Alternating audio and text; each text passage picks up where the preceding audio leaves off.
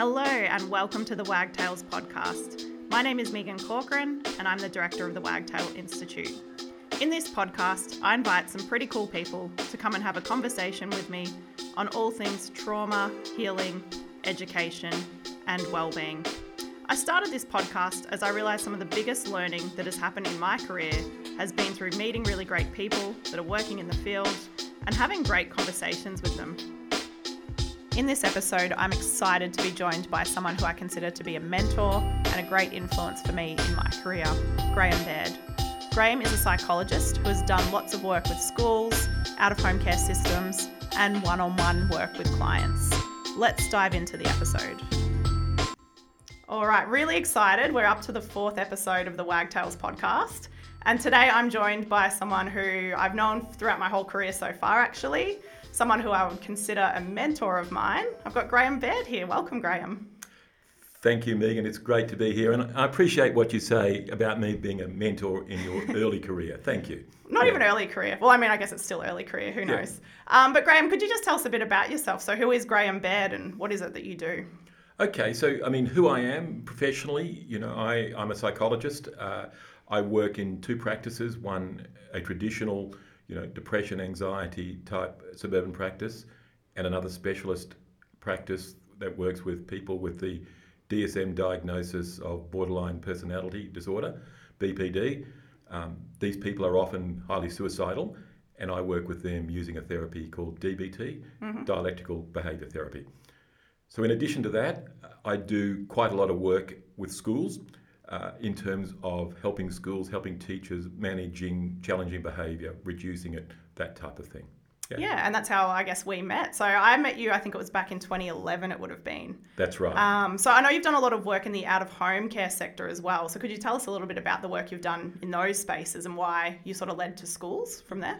Yeah, so it started out, I mean, my early career was in out of home care when it was called children's homes. So it was a long time ago, but to give you an idea of the contrast, when I started out in residential care, I was working in a uh, children's home here in Melbourne that had 140 children on the campus. Oh, wow. And which 40 were babies. Um, oh, so wow. it was very different then and it is now. Uh, and I, then I worked in residential care and I did a number of reviews of residential care and a couple of ministerial reviews for juvenile correct uh, juvenile detention centres, uh, Malmsbury and, and Parkville. Mm. So I've sort of been in practice as a private psychologist but done quite a lot of work in the in, in the public sector as well. Yeah, interesting. So there was 140 like kids at the first home that you worked at. Is that yeah, correct? 140. Wow. And so now, what do we see in out of home care? Well, what we see now is residential care, where you know you might have three, four, and often only two young people in a facility. So I think you'd be aware that the uh, the government has struggled with residential care. Mm. It's not it's been very difficult to provide trauma free care in residential care because of the nature of the staffing model mm. and because of the uh, complex uh, nature of the young people in that uh, type of care. Yeah, so absolutely. they've really struggled with that. Absolutely. But I know that that's something you're passionate about and it's part of your work now. Like, correct me if I'm wrong, but I know it's something that you're uh, working towards is making sure those people that do choose to work in those spaces are trained correctly and can reduce trauma. Is that correct? Yes. So yep. I did a lot of training for one organisation who has a lot of residential care. And so I was doing the orientation training, which was around how to manage difficult behaviour and also professional boundaries. So that was, you know, that's interesting work because you have people who are coming into the field who are so optimistic about mm. what they can do and I guess what I observe is they quickly become disheartened when they face the realities of day to day shift life in residential care. Yeah, yeah, absolutely. And I know we've had conversations about this too, even just with teachers, because mm. um, I, I, made mention at the start that you've popped up a few times in my career. So I know we met in 2011. Mm. Um, I was a graduate teacher at the time, working in a pretty um, trauma-affected school, I would say. I recall it. Yes. Um, but then you popped up quite a few times. So you actually guided me when I was moving into leadership as well, and you actually did some coaching work with me when I was a leader. Thank you. Yeah, you're, you're, easy to work with. I mean, in the sense, the idea of if you're the mentor rather than the mentoree, if I can use that language. Yep. If you're working with someone who's really keen to learn and is not defensive like you were, it's very easy to work with them. But if you're working with someone who's defensive and feels that mm. you're criticizing them, it's very difficult to work with mm. them. Yeah, interesting. Yeah. Interesting.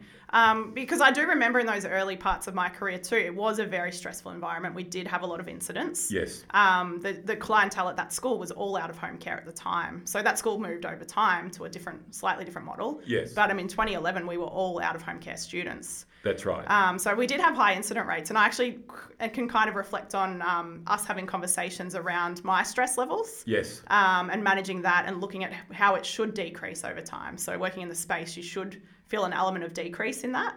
Yes. Um, is, yeah, did you want to elaborate on that? Do you remember those conversations or? I I do from two perspectives. Yeah. One is from you in terms of, and other people who were there who were stressed.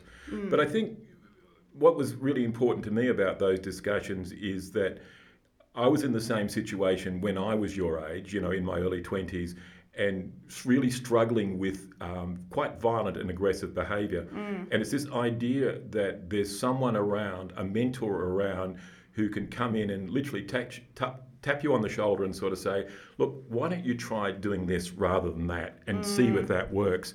And I was very conscious that in my early career, I had three or four really great mentors in training me. Even though I was a trained psychologist and I knew all about the theory, practice is very difficult. And you need that mentor to say, listen, Graeme, you, you're not doing a great job there, and perhaps you should try doing this. Yeah. And I was very conscious of that uh, in terms of those times when we were at that school, is to give the person the opportunity to give them feedback and to try something else and see if it works. Yeah, and look, to be honest, those conversations and that that early part of my career um, made my career. To be honest, Thank you. I actually don't think I would have managed that first year without the support of a couple of mentors that I actually had through that period of time. Like there was yourself, and I also had a, an amazing campus leader That's true. um, at the time too. So I feel like I was really privileged in that that early part of my career yeah. because it is really challenging work. And I think, as you said, the theory can give you it's almost an understanding of why the behavior might be occurring and an understanding of what that young person may need. But when you go to practice, it is very different. It's very real and very like a human interaction going on, and you feel it all in yourself as well. It's very personal, you Mm. know, because I, I share your thoughts. My early mentors were the ones that gave me the skills to be able to work with really traumatized young people. It wasn't my lecturers at uni or anything Mm, like that. mm-hmm. And you have to have the ability to take on, you know, reasonably negative feedback from from your mentors. And you know, in those days, the the feedback I got from one of my mentors is that I always looked angry, and that was causing the children or the young people to become distressed and more Yeah. traumatized. Yep. And I really had to work on that to make Mm. sure, in my facial expression and my tone of voice, I was calm, Yeah. and that was a huge learning. I, it's so interesting that you got that feedback. You never gave this to me, but sh- um, young people gave this feedback to me. Was that I had the opposite problem. I looked too happy all the time. Yes. Um, and in their distress, they found that triggering. Like they would be like, "What the fuck are you laughing at right now?" Yes. Yeah. it's a difficult balance, isn't Yeah. it? In in the sense that if you if they perceive you as laughing at them, then they're clearly going to become distressed. Mm. Yeah. If they're threatened by you, and you know, I'm at that stage, I was six foot two, and I still have a booming voice, so it was easy. I think you're still six foot two. I, my children say otherwise, but thank you for that. But you know, I think that I had to be very conscious of my shi the, the my voice and my physical size, Mm. dealing with traumatized people, particularly young women who had often been traumatized by males. Yeah, absolutely. Yeah. So I know we're talking about probably some harder elements of the work. Really, Mm. is um is is even just body language and understanding ourselves when we're dealing with behaviour. Mm. Would you say there's a bit of a formula for people to be aware of if they are in this space and they might be listening and thinking, I'm struggling with managing behaviour right now? Like, what sort of guidance do you give people at the moment around Um, behaviour? The, I would ask, you know, there are two things I think. One is that you need to have, uh, there needs to be a certain distance between you and the young person, and that should be about 1.5 metres. If they're really distressed, Yeah. 1.5 metres. That gives you time to get out of the way if they decide to hit you, but it also it's not close enough to be threatening. Yeah. But the number one thing that I advise people to do is to monitor the tone of your voice. Listen to your voice. Okay. Don't talk too quickly. Okay. And don't shout. They are the two things that I think we should all keep in mind. Yeah. Yeah, really helpful. Really helpful to hear that as well, actually. Um, so I know we mentioned as well that you were sort of coaching me as a leader. Um, that was actually formally part of your role at the time as well. You were doing leadership coaching.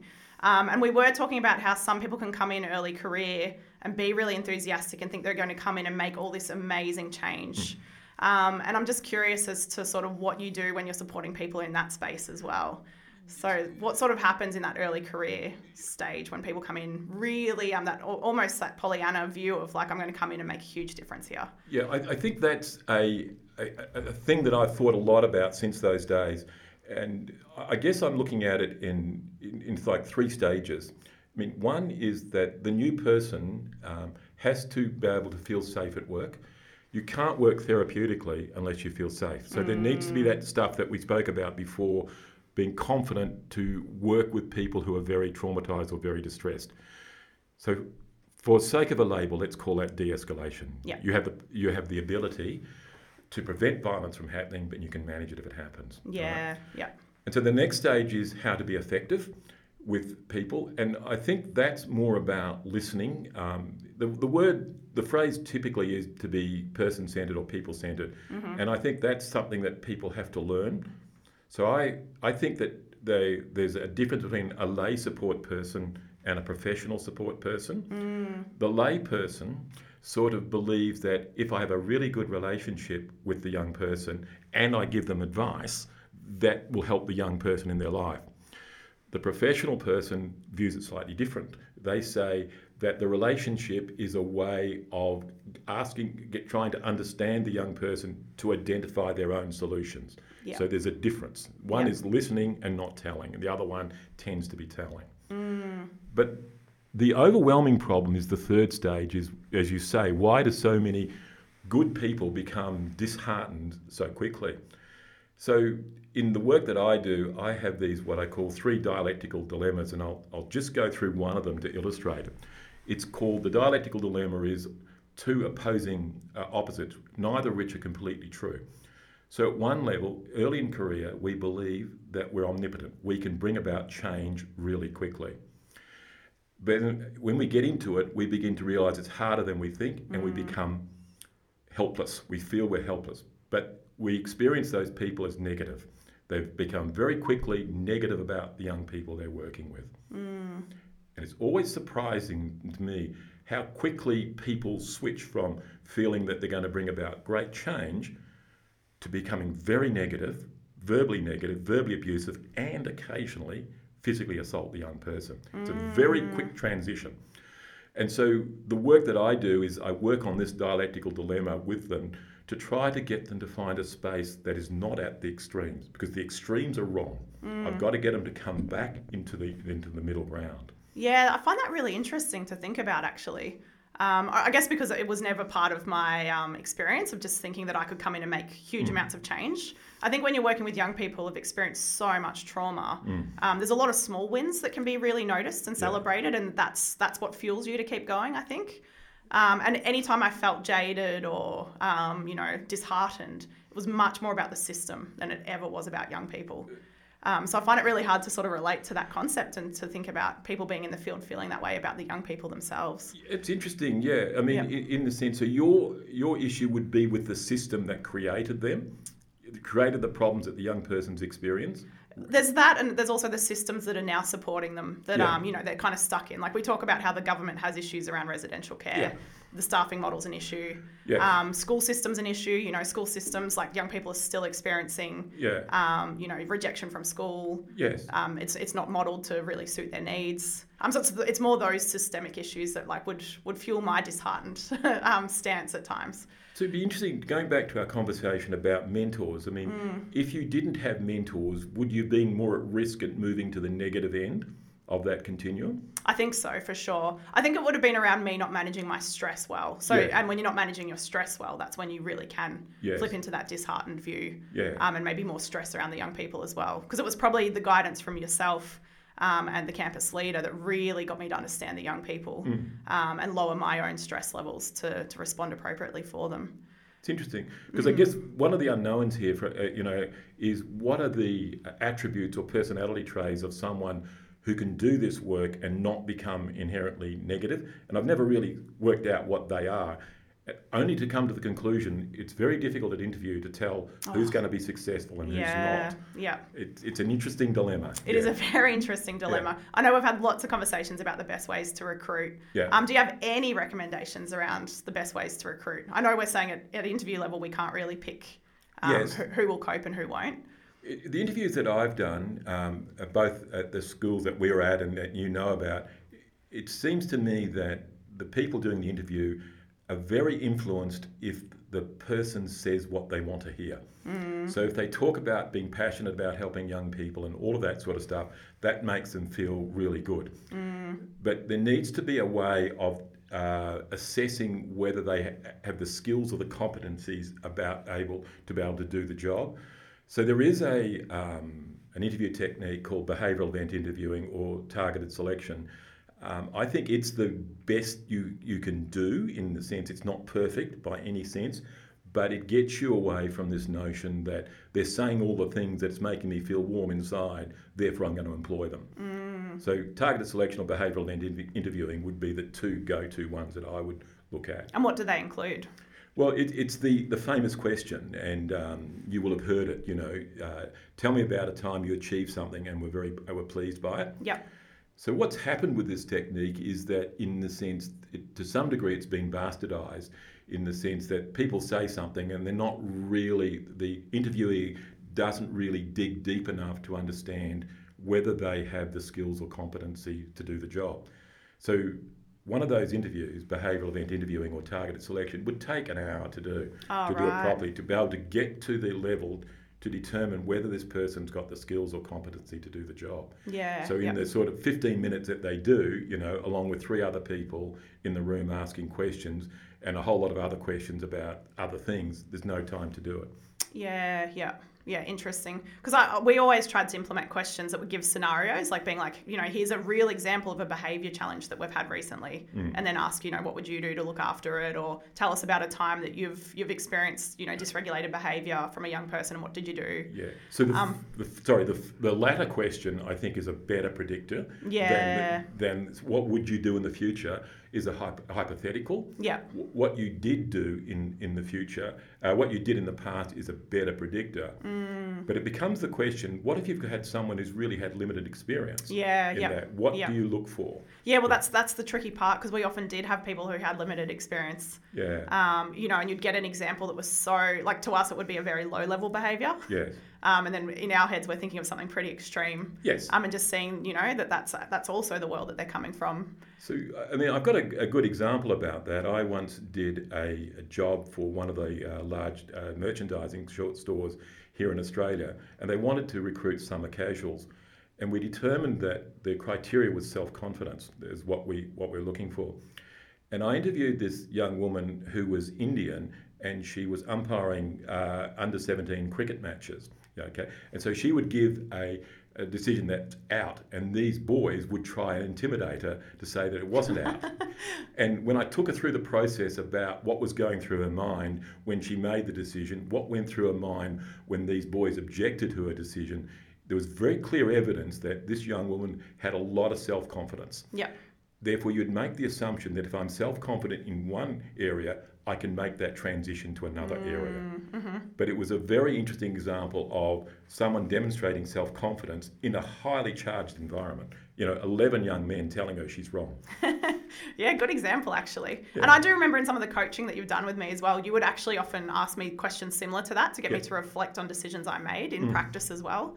Um, so, for example, I know there was a day where there was a young person who was really heightened, Mm. um, and I had a really great relationship with him. So, after the fact, I went out to see him and I had a conversation with him. And when I came back and unpacked it with you, you really challenged me on some of the things I shared with that young person, and you asked me to really consider why I used language I used and and see where my thinking had come from as well. Yeah, interesting. Yeah, yeah, I've, I've got really like distinct memories of some of that. So, so, from your point of view, Megan, what would you see are the attributes of a good mentor versus a less effective mentor? Well, I think some of the benefits I had from Hmm. from um, my experience was that you really got me to reflect on my own practice. Yes. Um, you never told me what I should or shouldn't do. Um, you always gave me examples of um, like here's here's how I want you to feel eventually. So you might be stressed right now, but over time this is this is how you should feel in the field. If you don't start to feel like that, well then consider whether it's for you. Yeah. Um, yeah. So you really got me to reflect on myself. Yeah. Um, and my own practice and just to form those learnings myself. Do you think Yeah. And it was someone to unpack with. I think that was really important. Yes. Yeah, like having time and space to actually come back. So rather than me just go out, visit a young person, think I've done a great job, Yes. and be like, yeah, he's coming back to school, great, I did it. Yeah. Um, you would really be like, well, actually, no, let's let's see if we could do it even better next time. Yeah. I mean, the great problem in in our profession is that you have no quality uh, assurance on what happens in that conversation. Yeah, Anything yeah, could happen. And I contrast that to say to the health system, whereby you have a nurse who's doing a suture, stitches. Now, in the sense, you can watch him or her do it. You can have a look at the product later and say it was good, bad, or different. Or they could get infected, and you sort of say, well, you stuff that up. But in our line of work, there's no record. We don't know Yeah. Yeah. what people are doing when they're interacting with uh, clients or young people. It's so true, and I found that that was a really hard part of lockdown as well. It was much harder than having everyone on campus. Yeah. Because as a leader, I walked between classrooms all the time. I knew if there was an incident. I knew if there was a kid having a challenge. Yeah. Um, you know, and I could go support someone, or I could reflect with them immediately after. But in lockdown, I had no idea what was happening in every online room, in every phone call. Yeah, I know. Um, and you can read case notes, but how how How accurate, accurate. Are, are case notes, you know, and how in depth are case notes. Um, yeah, so that was a period of time where we really um, supporting practice of staff was really tricky through that time, and then seeing them return to campus afterwards um, was very tricky because for some of them we employed them during lockdown, yes. and then their experience was just phone calls and online rooms. And they were in for a bit of a shock when they Yeah. young people came back. But I I think the the challenge for the field generally, I mean, now is that um, what I might what is called direct observation. How do we know what youth workers, wellbeing officers are actually saying to young people, so that we can give them feedback about the effectiveness? I think that's a really big challenge. Um, Absolutely, and because it's not the kind of field either where it would be okay to be like, I'm just going to record this conversation for quality assurance. There's like sort of no way we can do it unless we were sitting side by side with them Yes. while they're having that conversation. And even then, that's still really tricky Yes. because if they're saying something challenging to that young person yes. um, in that moment, It's very yeah. It, it's a difficult one to do. Um, Yeah. The, the two options there are for the the young person to fill out some sort of survey on how um, commu- on the communication skills of the worker. You know th- that boils down to about five questions on a seven point scale. yeah. That's one option, I think. But I think we need to sort of find other options in order to improve Yeah. the practice in generally. That could be a really interesting one. I think like um, yeah, some young people would love that opportunity um, and would feel really empowered by it. Others would find it annoying, and then there's some that I think would be like, well, they didn't buy me McDonald's, and I really wanted McDonald's, so stuff them. They're getting all zeros. Look, that's true, but over the uh, long-term average would give you some sort of sense. Um, I, I just think that I mean I wouldn't go down that path at the moment, but you know we calculate um, there are something like 1.2 million support workers, case workers, Yeah. youth workers in Australia, Yep. supporting about you know 4, 4.4 million vulnerable Australians. yeah, We don't ha- have a lot of data on how well those interactions are going, and I think we do need to get better at that to order so it's to lift um, outcomes for those 4.4 million Australians. yeah, absolutely. Because I think you're highlighting such a key point here too that everything with this work is very relational. So even with the teachers doing this work, Yes. the youth workers, the social workers. It's very relational because it's not like a toolkit of strategies where you just go out and go, here's your toolkit, go apply them. Yes, It comes very much down to the relational skills, doesn't it? it, it is, but again, the measurement problem is is really interesting on you know relationships. So you know there was a, a famous study done in the 90s where something like 85% of American managers said they had above average interpersonal skills. now, if you ask youth workers um, and caseworkers and support workers, do you have a good relationship with your clients? I mean, you're going to get the same thing, aren't you? They're not You going are. to say, I have poor relationships with clients. Yeah. So you, I agree with you, relationships are critical. Yep. But how do we give feedback to someone to say, well, look, the relationship's effective? In fact, it might not be good. You know, it's, it's a difficult issue. It's always been a really difficult one because even as a leader supporting staff, um, it was always really hard to support staff to have professional relationships with young people that were still very warm, safe, comfortable, but weren't blurring boundaries. um, that were still empowering them to be autonomous. Like there was so many parts to it that were really tricky to um, to guide It, as well. so the professional boundary stuff is really important early career. Yeah. Because you have this idea, I guess some people seem to have a view that the more I tell the young person about me and particularly my difficulties, then the better it is going to be for the young person. Hmm.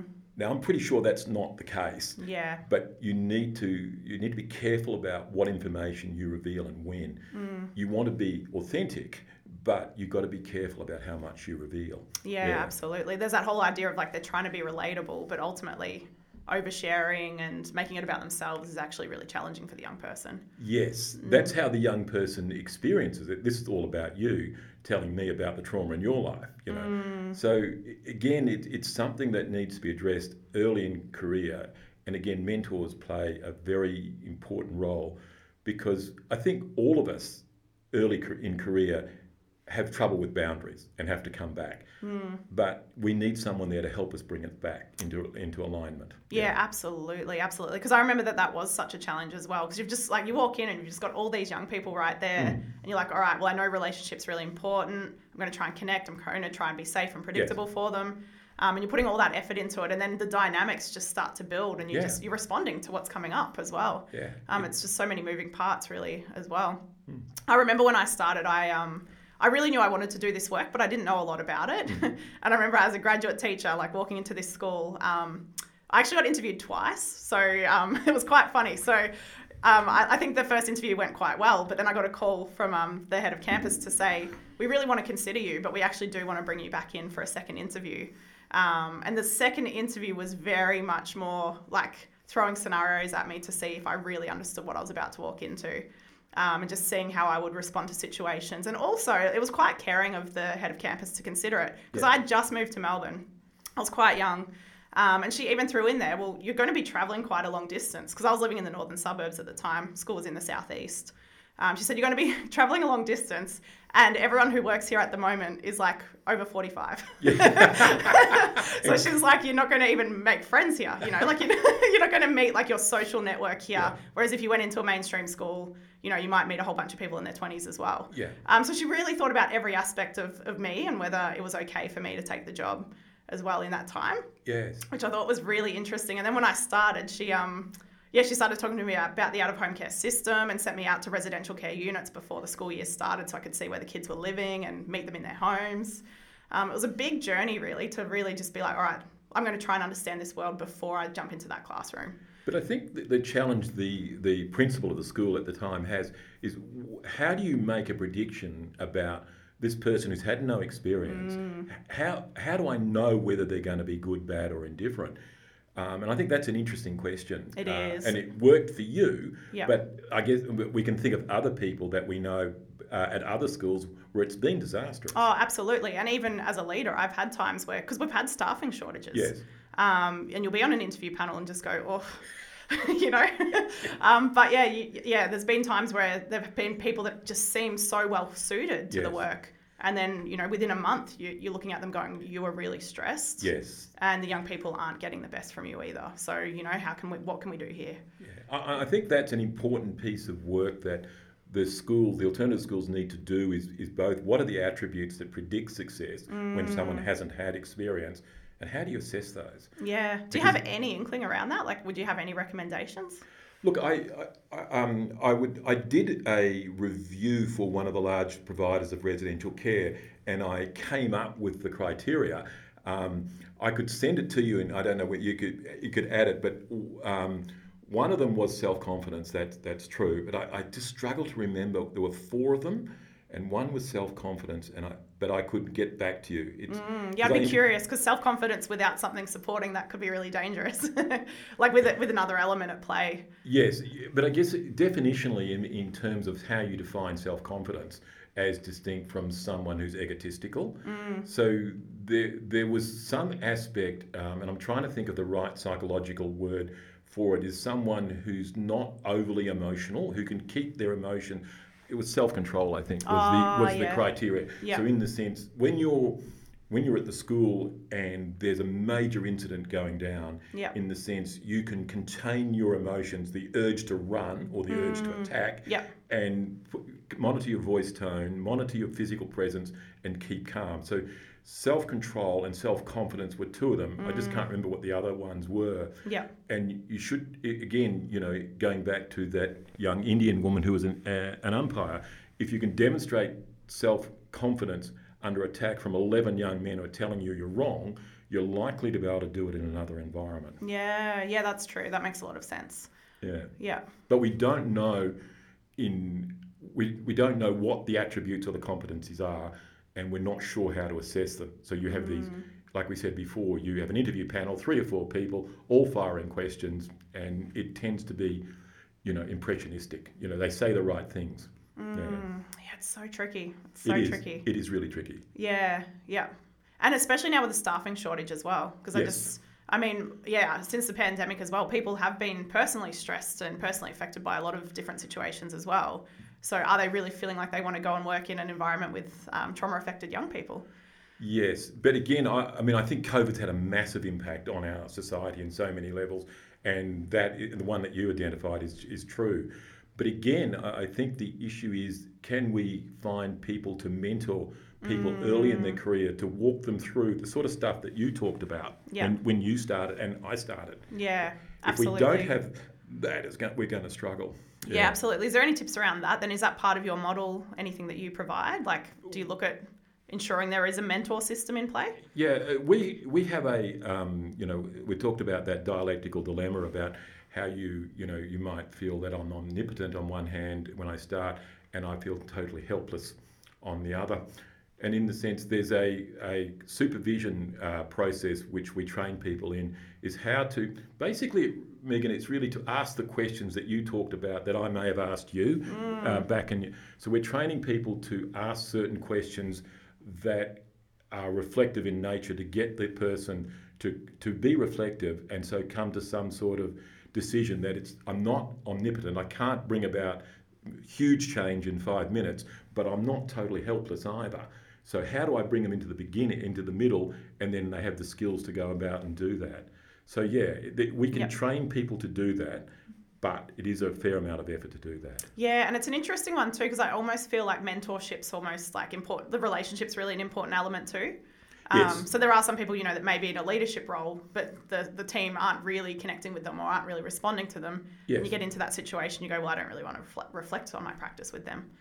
Which I think is the problem with the current supervision model is that if the person doing your professional supervision is the person doing your performance review and all of that sort of stuff, yeah. it does create a, a degree of uh, uh, con- conflict, and you might not be willing to sort of say, "Hey, I'm really struggling here," because you're worried it'll turn up in your performance appraisal. Yeah, that's right. That's right. And I know for a long time I was sitting in that space as a leader where I was providing both supervision and uh, performance reviews as well at the same time with the same people. Yes. Um, and it was a challenge of that model for Yeah. sure. It, yeah. It's certainly an issue, but I- I, guess I would say early in my career, um, I got that advice from those mentors, and they did do the performance reviews, so it- it worked out okay.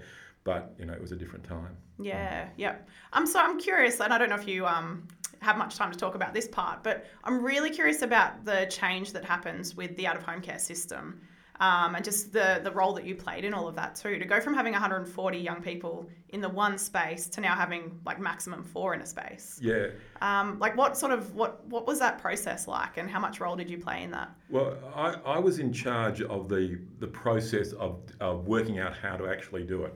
So it was a two part process. One is I had to convince them that we could do it and we should do it.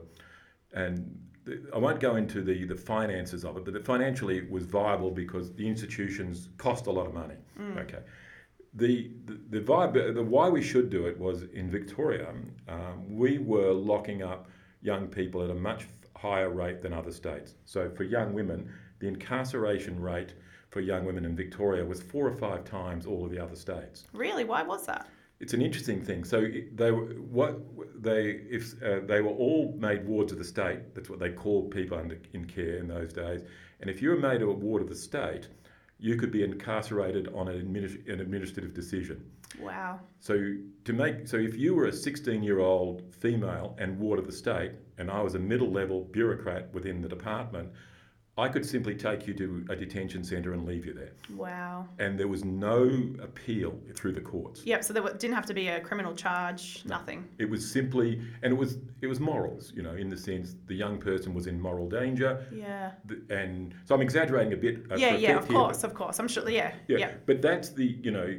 So I was opposed to um, detention by administrative order. Mm-hmm. Okay, and then I was opposed where, for young women. They went to a facility called Winlaton out in uh, Nunawading, and then they were subject to what I believe to be compulsory treatment. So there was a group Mm. therapy program, and they had to participate. Wow. So I was opposed to uh, incarceration, uh, administrative incarceration, and compulsory treatment. Mm. And so that was the issue that really burned for me that we had to have a system whereby a court or a judge made the decision Yep. about who should go in and how long they should stay for, and there should not be compulsory treatment. Yeah. Wow. And that was that was the the my burning desire at that time. Yeah, Yeah. yeah. I'm so glad you actually did a lot of that work. Thank you. Yeah. Um, you have done quite a lot of important work, and you've like often worked with young people who have experienced trauma, or you've worked with staff who are supporting them as well. I'm curious as to like what led you there. Why did you choose this line of work?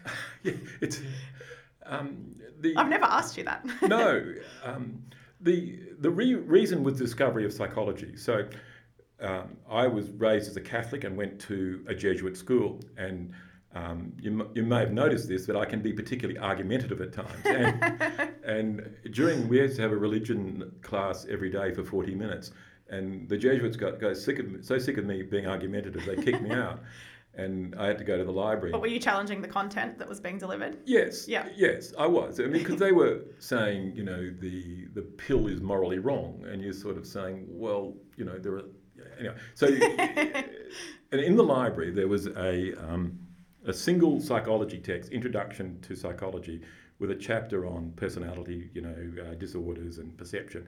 I was just transfixed by it.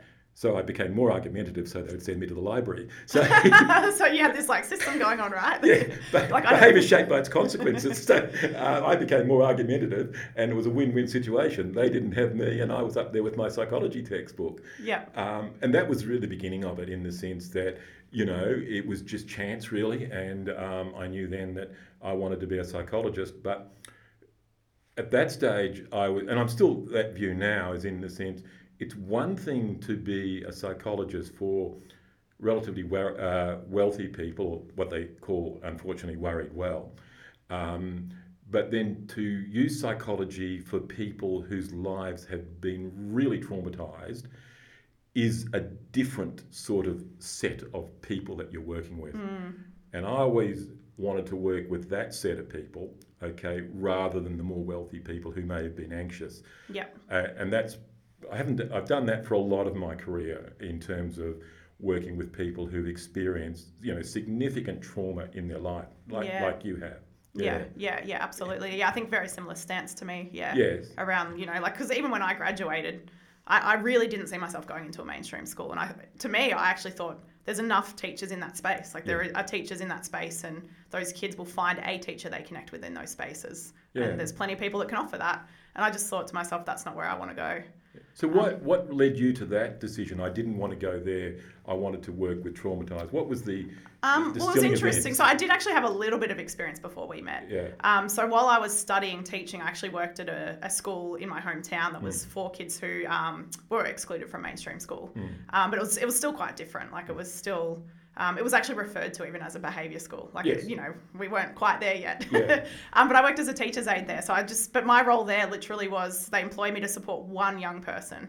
Um, and my role was to go to his house, wake him up in the morning. He was 16. Um, like go, like talk to his mum, get wait for him to be ready to school, and then would catch the bus together, and then I'd support him at school for the day.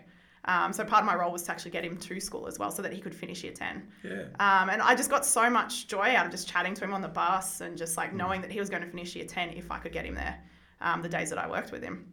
Um, but yeah, so when I actually studied teaching, though, I actually almost chose social work. So I was sitting on the fence. I applied for both, sat on the fence for a little bit.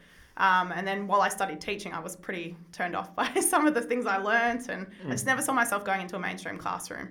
Um, So at the end of my study, I thought, well, you know, I, I want to sort of blend something to do with social work and teaching together if it's possible. And then I saw that job advertised, and I thought, I'll, I'll see what happens. Yeah. It's interesting your route because mine was similar in the sense. So I was in psychology um, at uni, and there was a program run by the Student Guild uh, uh, providing tutoring to disadvantaged students. Ah, yeah. And so I signed up for that, and um, the, the, the students I had were in a children's home in Perth, not quite as big as the one here, but only had 90 children on, on campus. And so I was tutoring this young boy at this children's home, and then they holidays came and they said, "Do you want a job? You know, working here?" And of course, I said yes. So it was just funny how yeah, things work it's out. interesting, isn't Yeah, it? Yeah, yeah, yeah. And because even that job that I was doing, that was just advertised through our uni forum. Yeah, Um, it just got put up and said, oh, if anyone's interested in working at a behaviour school, yeah, um, here's this job. So I just went, oh, I'd be curious to learn more and give that a go. yeah. Um, My challenge was always to work with, you know, very dysregulated behaviour. Mm. That's what I really focused on early in my career. yeah, yeah. Um, and e- even now, I work with highly suicidal uh, people, which is a dysregulated form Absolutely. of behaviour. Yeah. Um, and I find that um, yeah, challenging and worthwhile. Yeah. Mm, yeah, which is interesting, I guess. Like, because even for me, like you know, obviously you've seen me deal with dysregulated behaviour, and we've unpacked that together a lot of times too. Like, the more you do it, the more you do uh, learn those skills that we talked about, that self control, Yes. that self regulation, the skills to actually do it, um, develop, you know, over time if if you're willing to learn. Um, and when you do have that skill set and the knowledge of trauma and all of that sort of stuff, it, Yes. it doesn't actually unsettle you in the same ways that people would assume. It, that's true. Yeah, Yeah. people will say to me, "How do you deal with people who are suicidal?" Well, you just do. You know, in the sense, I don't um, become distressed when they're suicidal. You know, that's the it, that's the issue. If you become distressed, then it makes it worse for them because they feel, "How can you cope with this? I'm telling you this these terrible things, and you're not coping. I'm going to stop telling you." Yeah, This sort of exactly, exactly. And these Yeah. people need someone. Yes. Yeah, yeah. So- and so if you can do it, So you, in psychological terms, you call it containment in the sense that you can contain what they're saying Mm. um, and be empathetic, but not overly distressed by it. yeah, yeah, yeah. Yeah, So- which does happen over time. So I guess if there are people listening that are early in the field and they, they do have a great mentor and they are developing those skills, Yes. they can learn that it can get better. I, I, but the ment- coming back to the mentor, Megan, mentors are critical. they are. I, I just don't see how you can learn such complex skills um, where you've got to take feedback on your own person and how you behave and who you are, yeah. unless you have someone you can trust. It's so true. It's so Yeah. true. And the other thing that I just thought of too was the power of effective debriefing. Yes. Which once again brings in that mentor element anyway. Like if it, if your mentor can be involved in that.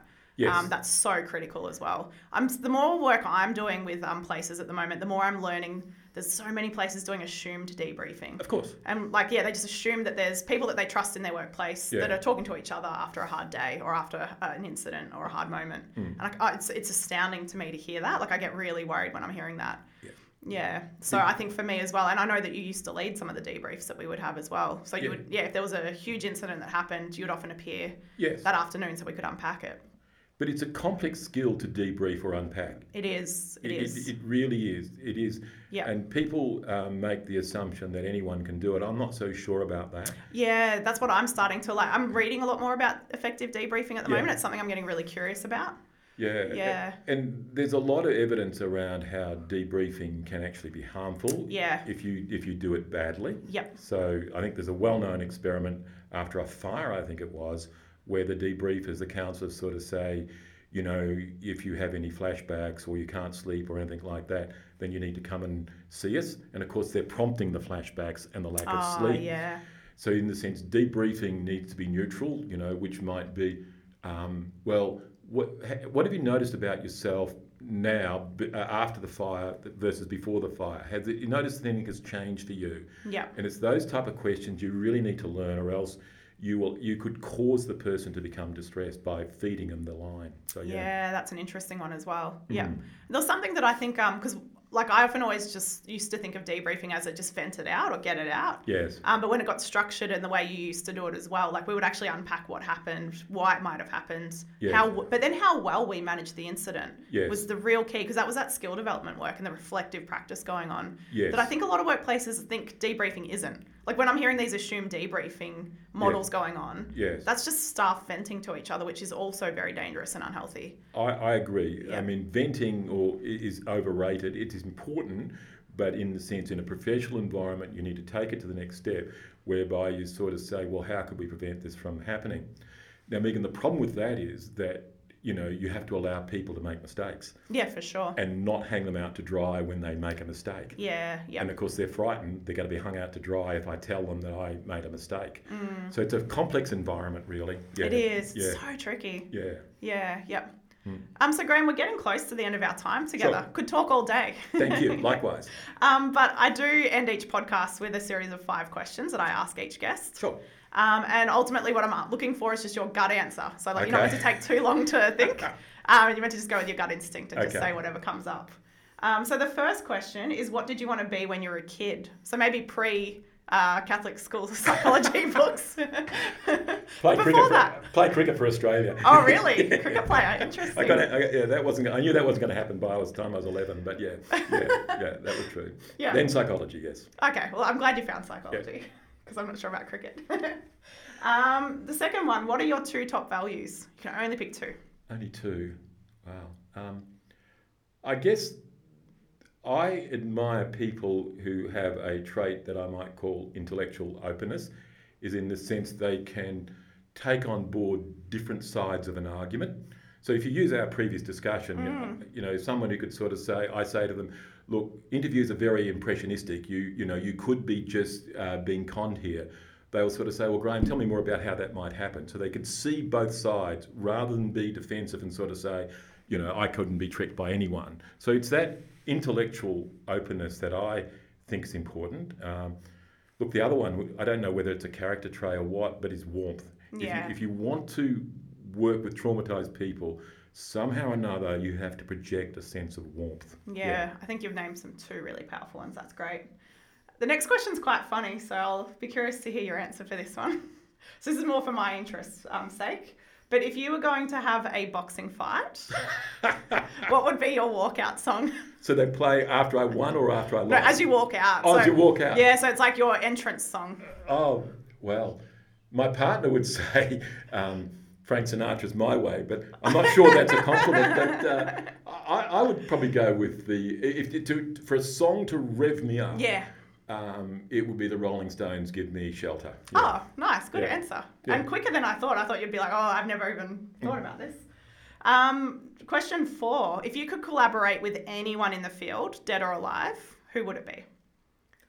Well, it'd be obviously a psychologist. Um, I, don't- there, there are three. Um, one would be well, one. Um, it's it's a hard one. Um, I mentioned before that uh, I work with people with borderline personality disorder with a treatment called dialectical behaviour therapy. Now, it was invented by a woman called Marsha Linehan. She's still alive. Uh, she's brilliant. Um, I would, yeah, I would like to meet her in person because she really came up with a way to help highly suicidal people in a way that no one had thought of before. Amazing. So Marsha Linehan would be that one. The others would be psychologists, you know, uh, Scott uh, Lilienfeld and Michael Rutter and places like that, but people like that. But Marsha would be it, yeah. Yeah, good answer. I like that. Um, and the last question is if you could recommend um, just one thing that everyone could do as a step towards healing, what would it be? Look, um, I, I guess the, the the there'd be something along the lines, Megan, of finding someone who you could talk to and just say how you feel.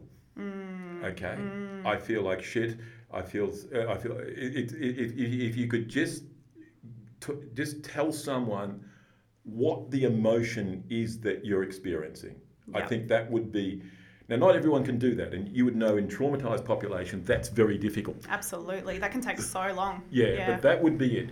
Tell tell someone um, how you're feeling. Yeah. Yeah, I love that. So, like choosing someone that will actually absolutely hear you.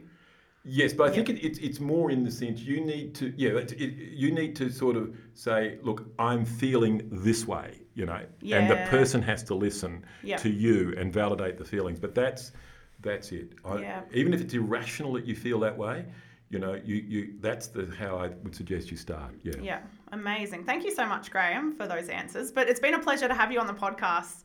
Um, yeah, I never thought, you know, in 2011 that one day I would start a podcast and that I'd interview you. um, so I'm so grateful to be able to have this opportunity to record this conversation with you. Megan I appreciate it too the, the the time's gone very quickly and I've really enjoyed our discussion so thank Great. you Thank you. Thank you, wonderful listeners, for making it right to the end of the podcast. We appreciate you. If you like what you hear, feel free to subscribe, give us a rating.